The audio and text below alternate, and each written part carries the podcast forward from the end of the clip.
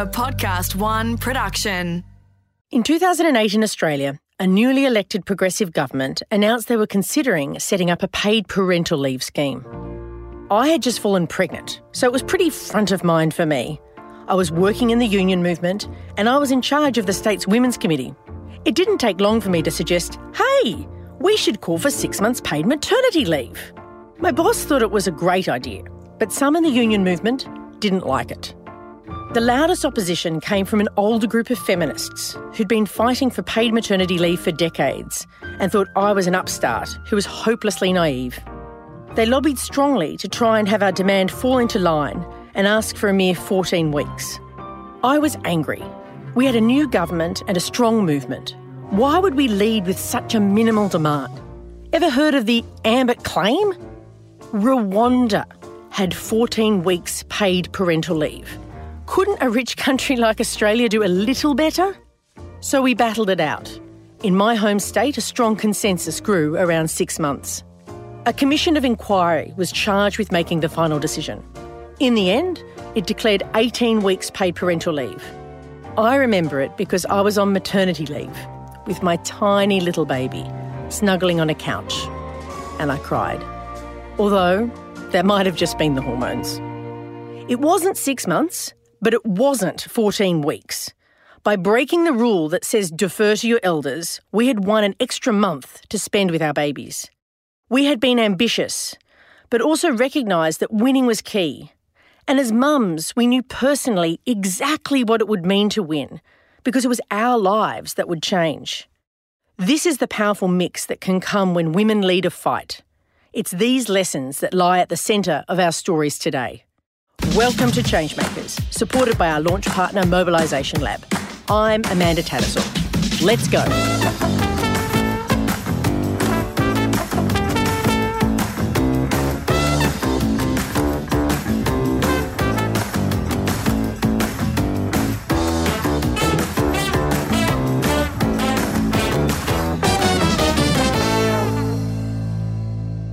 Um, one final question. Do you think that guns have any place in or around schools? That's Senator Chris Murphy from Connecticut in the United States.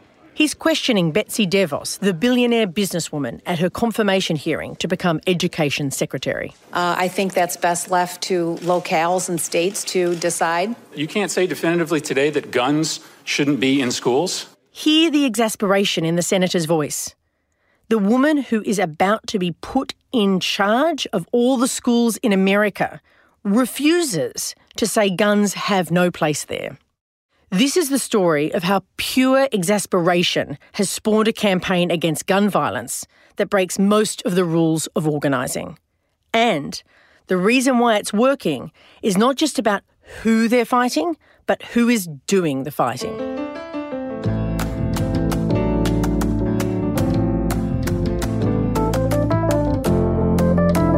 On a cold day in 2013, an 18 year old teenager, dressed in black jeans and a black hoodie, entered Sandy Hook Elementary School in Newtown, Connecticut. Jennifer Hoppy was at her home in Washington, D.C., hundreds of kilometres south. You know, it's like one of those moments you never forget. It was a Friday. I was working from home because I was actually scheduled to go to my daughter's school and give a presentation to her kindergarten class and I had the TV on in the background, and I started hearing reports of a shooting at a school. This is CNN Breaking News. And it is just coming across the wires here, uh, reading straight from it. Police responding to reports of a shooting, we're told, at Newtown Elementary School. Uh, this morning, it's in the southwestern part of Connecticut. There is a map right there, Sandy Hook part of the sad reality of living in the United States is that didn't really register with me when I heard shooting at a school. And as the news started to trickle in, oh, there may be some casualties, there may be some children, and it just started getting worse and worse. And I was walking out the door and just about to shut off the TV, and I had my hand on the doorknob, and I heard it's confirmed that 20 children were killed in that school. 20 children and seven adults. And it's hard, you know, when I say that out loud, it makes me tear up all over again. So then I went to my daughter's kindergarten classroom and I was in front of 20, 21 five year olds, and it was it was very shocking. Did you feel powerless? I did. I felt like I didn't know what to do, and I felt like I had to do something, though. In any other country in the world, a tragedy of that scale would have led to changes to the law. But we all know America is not just any country. Instead, it has this. To the Ayatollahs of Iran and every terrorist you enable, listen up. You might have met our fresh faced flower child president and his weak kneed Ivy League friends, but you haven't met America. You haven't met the heartland. No, you've never met America. And you ought to pray you never do. I'm the National Rifle Association of America, and I'm freedom's safest place. The NRA is a genuine kingmaker in the Republican Party. It wields its power in two ways. It throws around cash to support pro gun politicians and oppose anyone who dares to believe in any form of gun control. It can afford to do this because it's primarily funded by gun makers. They oppose any and every restriction on gun ownership. The NRA, um, the leadership of the NRA, I should say, is absolutely completely out of the mainstream, not just of the American population, but of their own members. So, this awful, awful tragedy at Sandy Hook happened on a Friday. The following Monday? I literally was having trouble sending my daughter to school in the morning. There was a police car outside of their school, and I was like, oh my gosh, I have to do something. Jennifer wanted to do something. Anything. But what? As that initial shock kind of started to wear off, I thought, this cannot be the reality that I raise my children in. And if I don't do something now, the next time it happens, I'm complicit in that tragedy. Shannon Watts was a mother of five who lived near Sandy Hook Elementary and found herself in the same situation. So she went online trying to find a group that she could join to channel her energy. In the 1980s and 1990s, there had been a group called Mothers Against Drunk Driving, which had successfully lobbied for tighter laws on drink driving.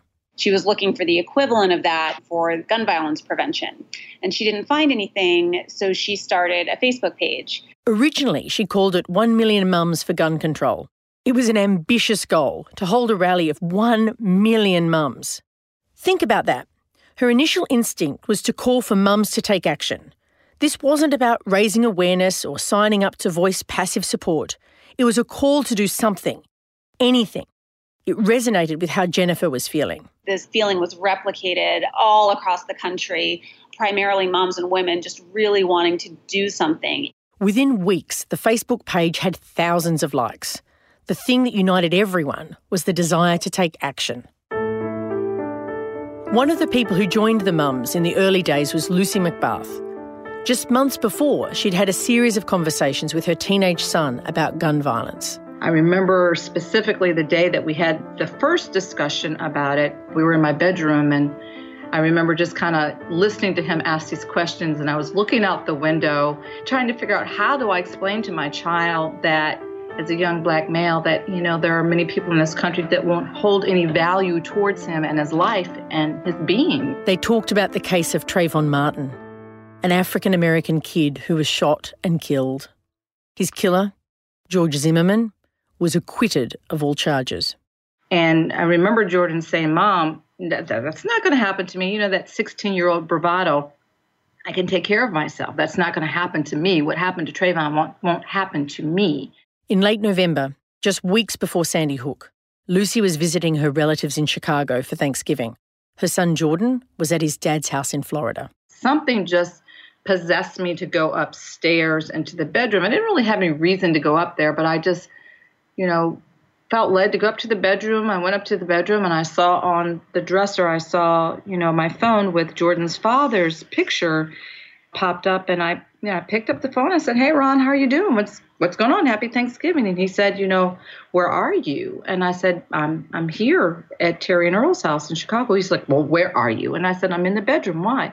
He said, "Go get Earl." And Earl is my cousin. And I said, "Earl is downstairs. Why do I need to go get Earl? Where's Jordan?" And there was just this deathly silence on the other end of the phone. And I yelled, I said, Where's Jordan? And he said, Jordan's in the hospital. And I said, What do you mean Jordan's in the hospital? Is he okay? What's wrong with Jordan? And he said, You know, Jordan's been shot. And I just, this primal scream from within my very core and my heart just came wailing out because at that moment I was just completely undone. Lucy's son was shot in a dispute over the volume of the music he was playing in his car. And then when I found out that he was shot, you know, for playing loud music in the car, I just couldn't comprehend how that could be. But I understood immediately, as Jordan's father did, that it wasn't really about the music. It was really about the implicit bias and the racism so when the mums held a rally in her city, it was like a calling. I didn't know much anything about moms. I didn't know anything at all other than the fact that I was hurt and I was not going to keep quiet about Jordan being gunned down the way that he was. The problem for Lucy and Jennifer and Shannon and all the mums who'd liked the Facebook page was they weren't seasoned activists. They didn't have a game plan. Shannon had set up the page with the idea of organising a rally, but it was becoming clear that this was much bigger than that. So she decided to hold some events to allow people who were active on the Facebook page to meet face to face. Late January, there was a march across the Brooklyn Bridge in New York City that hundreds and hundreds of people attended. And then, about a week to 10 days later, there was another march in Washington, D.C., that Shannon Watts participated in. I came out, a lot of other folks came out. It was the first time I met Shannon in person and um, just got involved from there.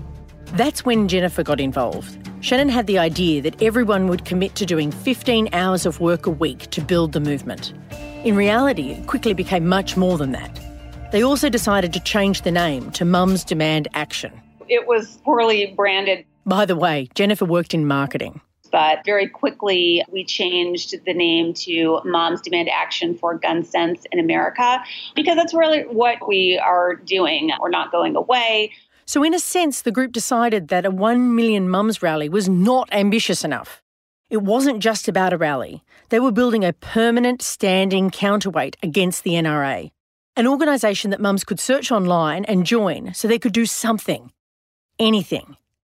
They were for gun control, though they were anything but extreme about it. We essentially coined the term gun sense because we support the Second Amendment. It's part of our Constitution, it's part of our culture, and we have many, many members who are gun owners. What do you think of guns? I support a responsible American's right to have a gun if they are law abiding, if they are responsible, if they secure it in their home and keep it inaccessible to children. And have you ever owned one?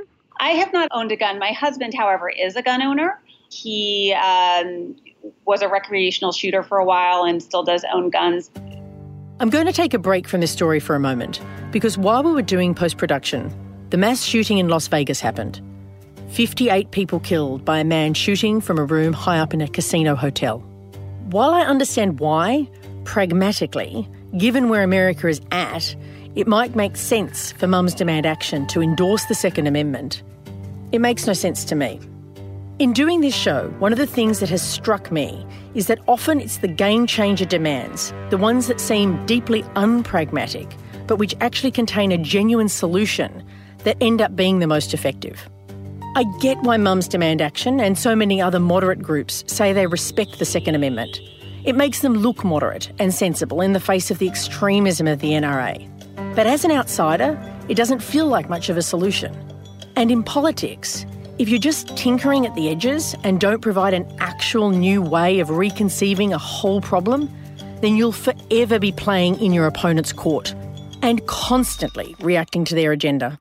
Anyway, let's get back to it. So, Mums Demand Action wanted to be a permanent fixture and they wanted to do something about guns in America. But what? They saw the Facebook page and signed on, and then there began this really amazing conversation about well, what should we do? What can we do? That's Deborah Rosen, a campaign professional from Washington, D.C. Should we try to pass a law? Should we try to have a march on Washington? What does change, what does success look like for us? The problem that Shannon Watts faced was that she was not a campaign professional. She was an accidental activist. She had no idea what to do. So she took the system at face value when seasoned professionals might have been a little more sceptical. Shannon and some other early leaders with the group organized a lobbying day on Capitol Hill where anyone could come and lobby their members of Congress. Basically, they put out a call on Facebook saying, Come on down to Washington, D.C. and chat to your members of Congress. We had no funding at the time, no financial support, and all of these moms took it upon themselves to come and talk to their members of Congress and say, you know, we're the mothers of America and we are not going to take this anymore. Jennifer lived nearby.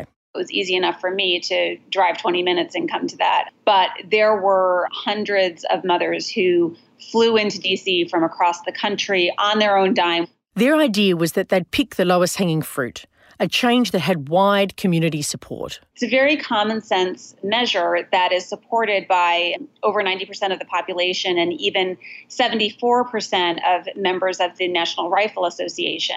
The idea was to close off a loophole that allowed people to get around the criminal background check required to buy a gun. In a variety of circumstances in certain states, people to buy a gun and carry it, no questions asked. So, for a few days in March, instead of just holding another rally, Hundreds of mothers booked in meetings and had face to face discussions with their representatives. The result was a bill presented to the Senate. So it was a bipartisan bill, very uncontroversial. The Manchin Toomey bill. Joe Manchin was a Democrat from West Virginia, Pat Toomey, a Republican from Pennsylvania. The result? Although it got more than 50% of the votes in the Senate, it didn't reach the 60% needed to prevent pro gun senators from mounting a filibuster the bill failed? It was a really extraordinarily disappointing defeat. But at the same time, it was also extraordinarily motivating because people, moms, the moms of America, got incredibly outraged. Remember, this is just months after Sandy Hook, and the US Senate couldn't even pass a measure that 90% of the population agreed with. So if politicians weren't listening to ordinary voters, who were they listening to? The NRA, its lobbying clout made changing gun laws virtually impossible. It very much felt like any change at the national congressional level, any change with, in terms of national legislation, was going to be really, really tough. But the mothers were not so easily deterred. So, defaulting to, oh, we have a broken system or there's nothing we can do, that's a recipe for not getting anything accomplished. And I think you can look over the course of American history, and these things take time. No biggie. They just realised they needed to take on the entire gun lobby, including the formidable NRA. Whereas hundreds of other gun control groups had given up at this hurdle. Mums Demand Action simply saw their loss as a lesson that they had to become more powerful and change tactics. It was almost as if not knowing how the script usually plays out was an advantage. They didn't know that the conventional thing to do at this point was to stop. Through that defeat, we actually became even more galvanized and have grown exponentially ever since. But how do you take on the gun lobby? In America. First, they got commitments. Mothers from around America all committed to spending 15 hours a week working on the campaign. And as mums, they had a very specific child focused way of articulating their frustration. At the time, I had a baby, and we would take our babies and our children to Congress. We call them stroller jams. We'd bring our babies in their strollers. And, um, you know, our objective is very simple and pure, and that is to protect the lives of our children and all American children. It's pretty powerful. Instead of just targeting Washington, D.C. and getting nowhere, they decided that any improvement anywhere in America was better than nothing.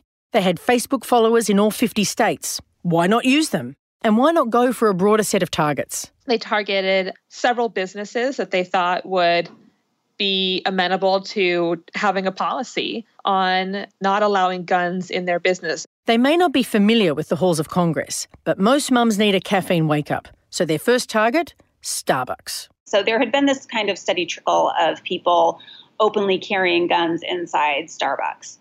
No one's allowed to smoke outside of a Starbucks. So we really seized on the irony of that. A secondhand bullet is at least, if not more deadly than secondhand smoke. They started small. We didn't do a boycott per se, but we had um, skip Starbucks Saturdays. So on Saturdays, we would ask all of our supporters to take a photo of themselves at home, say, you know, we're skipping Starbucks this Saturday because we want them to change their policy. Which provoked a response from gun enthusiasts who would go into their local Starbucks armed and make their own selfies posing with their guns.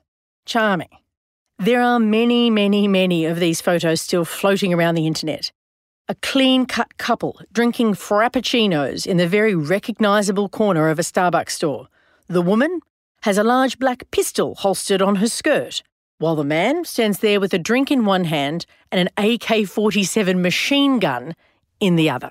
And so we would amplify those photos as well and say, look, this is what you're welcoming into your stores. This is what you're encouraging. Starbucks, do you really want to do this? By now, Mums Demand Action had Facebook pages and groups for all 50 states, as well as an overarching national page.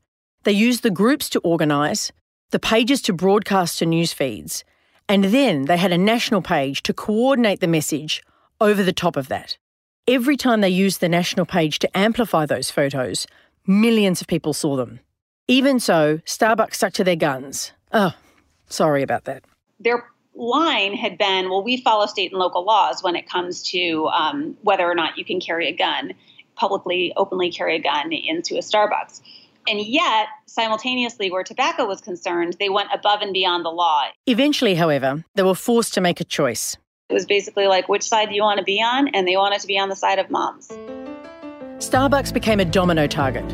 Once it fell, it became easier to shift a large group of retailers several um, restaurant chains Chipotle, um, Sonic, Chili's, Panera Bread is another one that all very quickly responded and said that guns were not welcome. Are these victories important because they are symbolic, or do you think they are actually having a real broader impact? Yeah, I mean, I think that they're both symbolic and they are. Um, what we're trying to do is not just change the laws, uh, gun laws, but also the culture in the US. It was their only hope in the face of an ineffective political environment.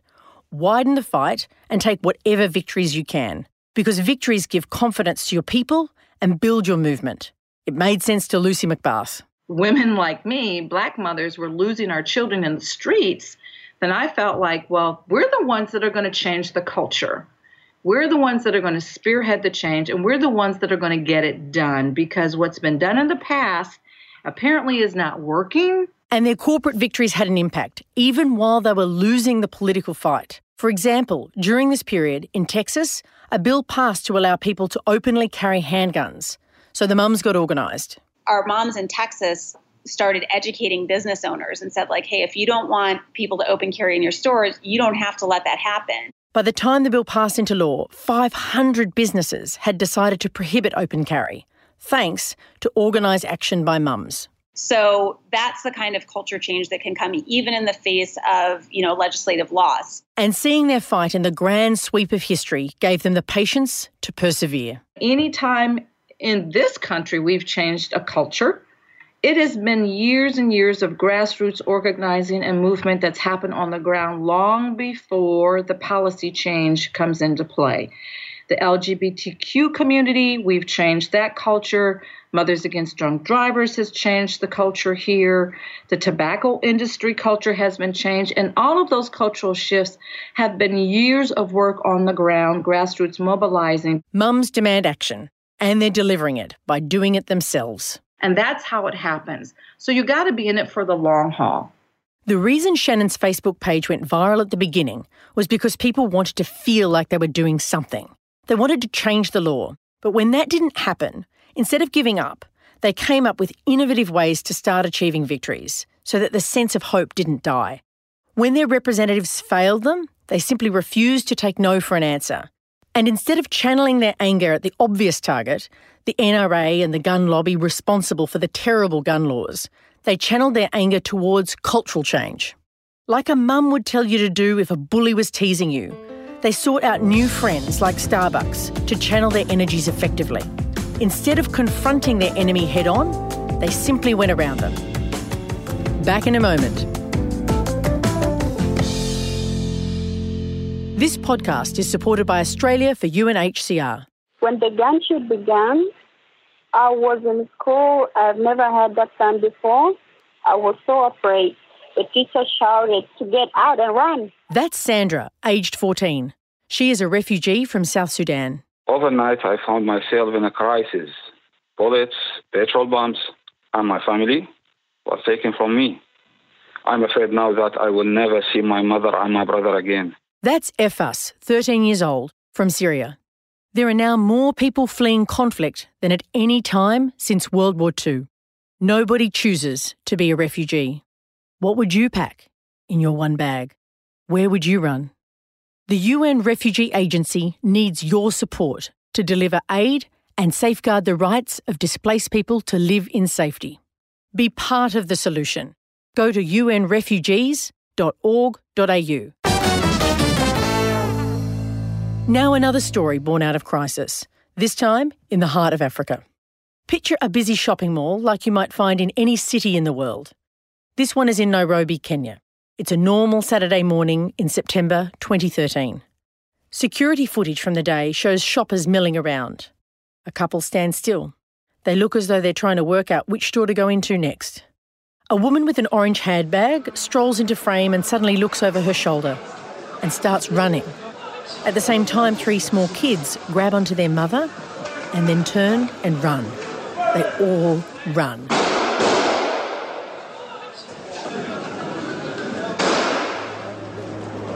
We have this breaking news overseas in the capital of Kenya.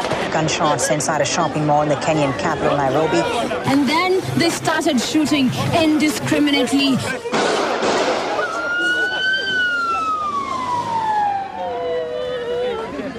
Everything's going to be fine. Today on Changemakers, I'm in downtown Nairobi, Kenya, with an extraordinary tale of what happened in the months and years after the Westgate Mall attack that left 67 people dead. It's about the workers at the mall who survived that day. Remarkably, it's an uplifting tale. Stephen Injusi was working as a security guard at Westgate on the day of the attack. He was at the main entrance. And what equipment did you have?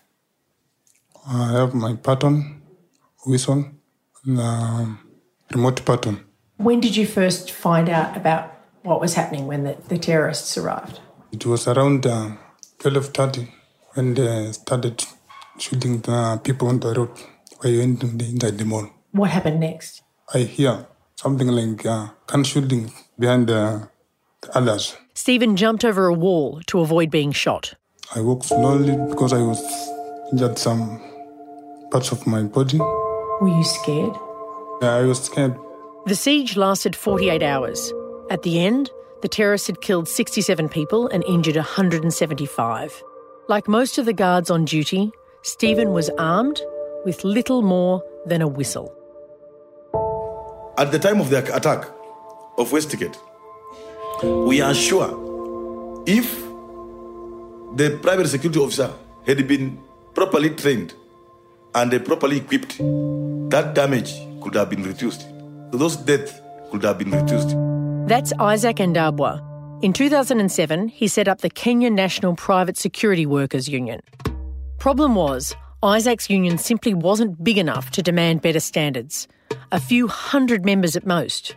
So at the beginning of 2013, months before the Westgate Mall attacks, Isaac reached out to UNI, a kind of global union based in Geneva. That's where Nigel Flanagan came on the scene. 12 hour shifts, six days a week, no uniforms, no training, no safety, terrible wages. And then the other thing was that there are hundreds and hundreds and hundreds of tiny security firms run by a guy who's an ex policeman, run by a guy who's owed a favour, run by somebody from uh, criminal uh, with criminal connections. And so the whole industry was kind of cowboy. Nigel helped Isaac get some funding to pay for four motorbikes to organise more members. In July of that year, after training the organisers, the union started a big organising drive. Nigel suggested a classic tactic start by trying to unionise the company with the highest standards. They targeted an international logistics firm called G4S. It has better rules, it has better training, it's a global entity. So when G4S changes, then you can trust me that the other small companies in Kenya will also follow the trend. Four motorbikes to organise one of the largest industries in a country of 46 million people. But you've got to start somewhere, right? I hitched a ride on the back of a union motorbike. Let's just say on Kenya's potholed roads, it was perilous. We have started already. Now you are ready to go. Me? Uh, we are now ready to go to Westgate. As from here, Concord Hotel, along Parklands Road. Okay, I'll be brave. We'll get on. Oh my god. Okay, give me a sec. I've got to get a helmet on. Right from the word go, one of the problems the four organisers faced was finding the right people inside the company to talk to. The weird thing is, the same was true for the workers inside the company. They didn't know how to contact their union. Take, for instance, Gladys Mawindi. One day, Gladys was at work at G4S. She had the radio on and she heard a union official talking about the new organising initiative. And when they were explaining what a union is, we took their numbers because they gave their numbers into the radio station. So. On, on, on Kenyan radio? Yeah. Wow. So you first heard about the union on the radio? Yeah. And they gave you their phone number on the radio? On the radio. And you wrote it down and gave them a call? Sure. Isaac had no idea what had fallen into his lap. The four organisers that Isaac and Nigel had employed didn't understand the issues at G4S as well as Gladys did. It wasn't the organisers' fault. It was because she worked there and they didn't. It was the in the union desperately needed. And what was the actual issue at the workplace that got you angry initially? Unfair termination. At any moment, Gladys's boss could call her in and sack her for no reason at all. This was one of the reasons workers like Gladys were coming out of the woodwork. The union leaders thought, okay, it'll take two years to get enough G4S workers to force the company to recognise our union. Then, three months into the campaign, the attack on Westgate Mall. One of the security guards that day was Morris Ombisa. Morris's shift that day started at 6am. He got up at 5 and got dressed. Because he was a patroller, he hadn't been given a full uniform. Instead, he wore a check shirt. And as he left, he said goodbye to his wife Eunice. Westgate Mall was 10 kilometres away from his home, so Morris caught a matatu, a kind of public minibus, to get there. When the attackers went through the first gate, they refused to be searched by the guards who were there. Morris came out to see what was going on. That's when he was killed. He was unarmed, badly trained, didn't have a proper uniform. Suddenly, security in Kenya took on a national significance. Four motorbikes felt pretty inadequate to organise the industry that was at the front line of stopping terrorism. And the guy who was stood with him was expected to be back at work the next week. So that one guy, really, his situation dramatically changed the atmosphere. People were angry, so the union decided to tear up the plan it had just started. So we said we need to fight and have the sector properly regulated. The private security must be properly armed, equipped to do that job. Dorothy Chikane was one of the workers who'd gone with Gladys to meet the union. Initially, she was surprised that a union for guards was even possible, given how unwieldy the industry was. Lots of different companies, all with different conditions. But we did not know that uh, security workers can have union. In some ways, this naivety, born of a lack of experience, was to serve the union well for the campaign. The fact that they didn't know what a union was supposed to do was a strength. The idea was bold. I must emphasise this is this was their big idea. Was instead of trying to organise in a particular company, they were trying to organise all security guards, but they would organise them on around a campaign to force the government to introduce some kind of statutory responsibility for the government to inspect and monitor security companies. Nigel was somewhat sceptical. Usually, we would say that's not a good idea. You, you, don't have the resources for that. Nevertheless, it was clear in the aftermath of Westgate something had to change. In a change of strategy, we said, right, we're going to have to tell the four organisers it's not working. It wasn't growing quickly enough. Instead of using paid organisers, they enlisted volunteer shop stewards like Gladys and Dorothy to recruit guards to this much bigger, bolder idea. They had something like 140 activists, and we used it to pay their travel so they could move around the country, signing people up, rather than four people trying to do it as a full time job. Suddenly, we went from being four people working really hard and getting frustrated because it wasn't working to funding all these activists and growing the network week by week so that they then started signing up thousands and thousands of workers. The volunteers channeled their anger at Westgate into action. The union used that issue really, really well to get out their message. Kenya's a, a country where there is quite a high level of terrorist threat. And I do think without the Westgate tragedy, we might have persisted with that old failing strategy for quite a lot longer. So they definitely had an impact. Under G4S's company policy, they had to convince half the workers that a union was a good idea before they would be recognised by the company. The results were, well, let's find out from Gladys. Within three weeks, we had around 5,000 employees in the union. 5,000 people in three weeks. Unbelievable. Somehow Gladys manages to be modest about that. And that was not all because our company has very many employees. In fact, it was true. They needed 3,000 more to get it past 50%. So they kept going. And within another one month, we had those people. So a union of a few hundred grew to 8,000 new members in less than two months. So the union wrote a letter to the company and they agreed. They had no option. But the mystery here is how did they do it?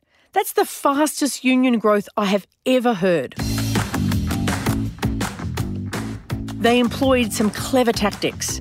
They campaigned for workers to be trained. Then they used the new training centres as a site to recruit.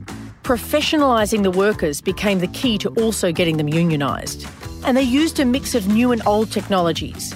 They used mobile phones to stay in contact across their growing network, but they also trained shop stewards to maintain face to face contact with their growing membership.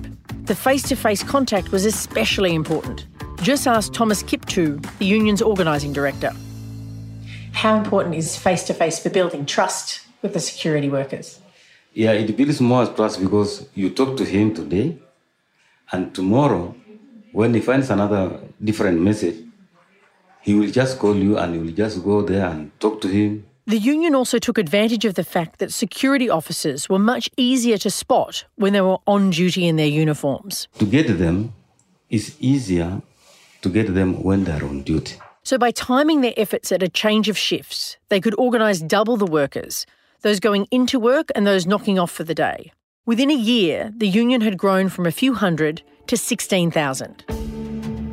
One thing I noticed when we started doing this story is that the shop stewards at the pointy end of this strategy all seemed to be women. Initially, Nigel had thought it would be hard to recruit any women to the union. If we found one woman, our attitude was going to be, oh my God, you know, we were wrong. We were totally wrong. Instead, the opposite was true. There's very few security guard supervisors who are women.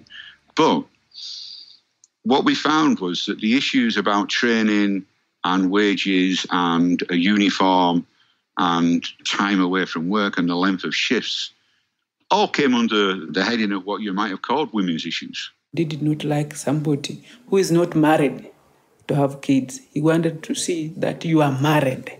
When you are married, you take the, the marriage certificate. This is the father of my kid. So she wanted straightforward ladies. Did that make you angry? Yes. To stop this, we need to join union also as ladies.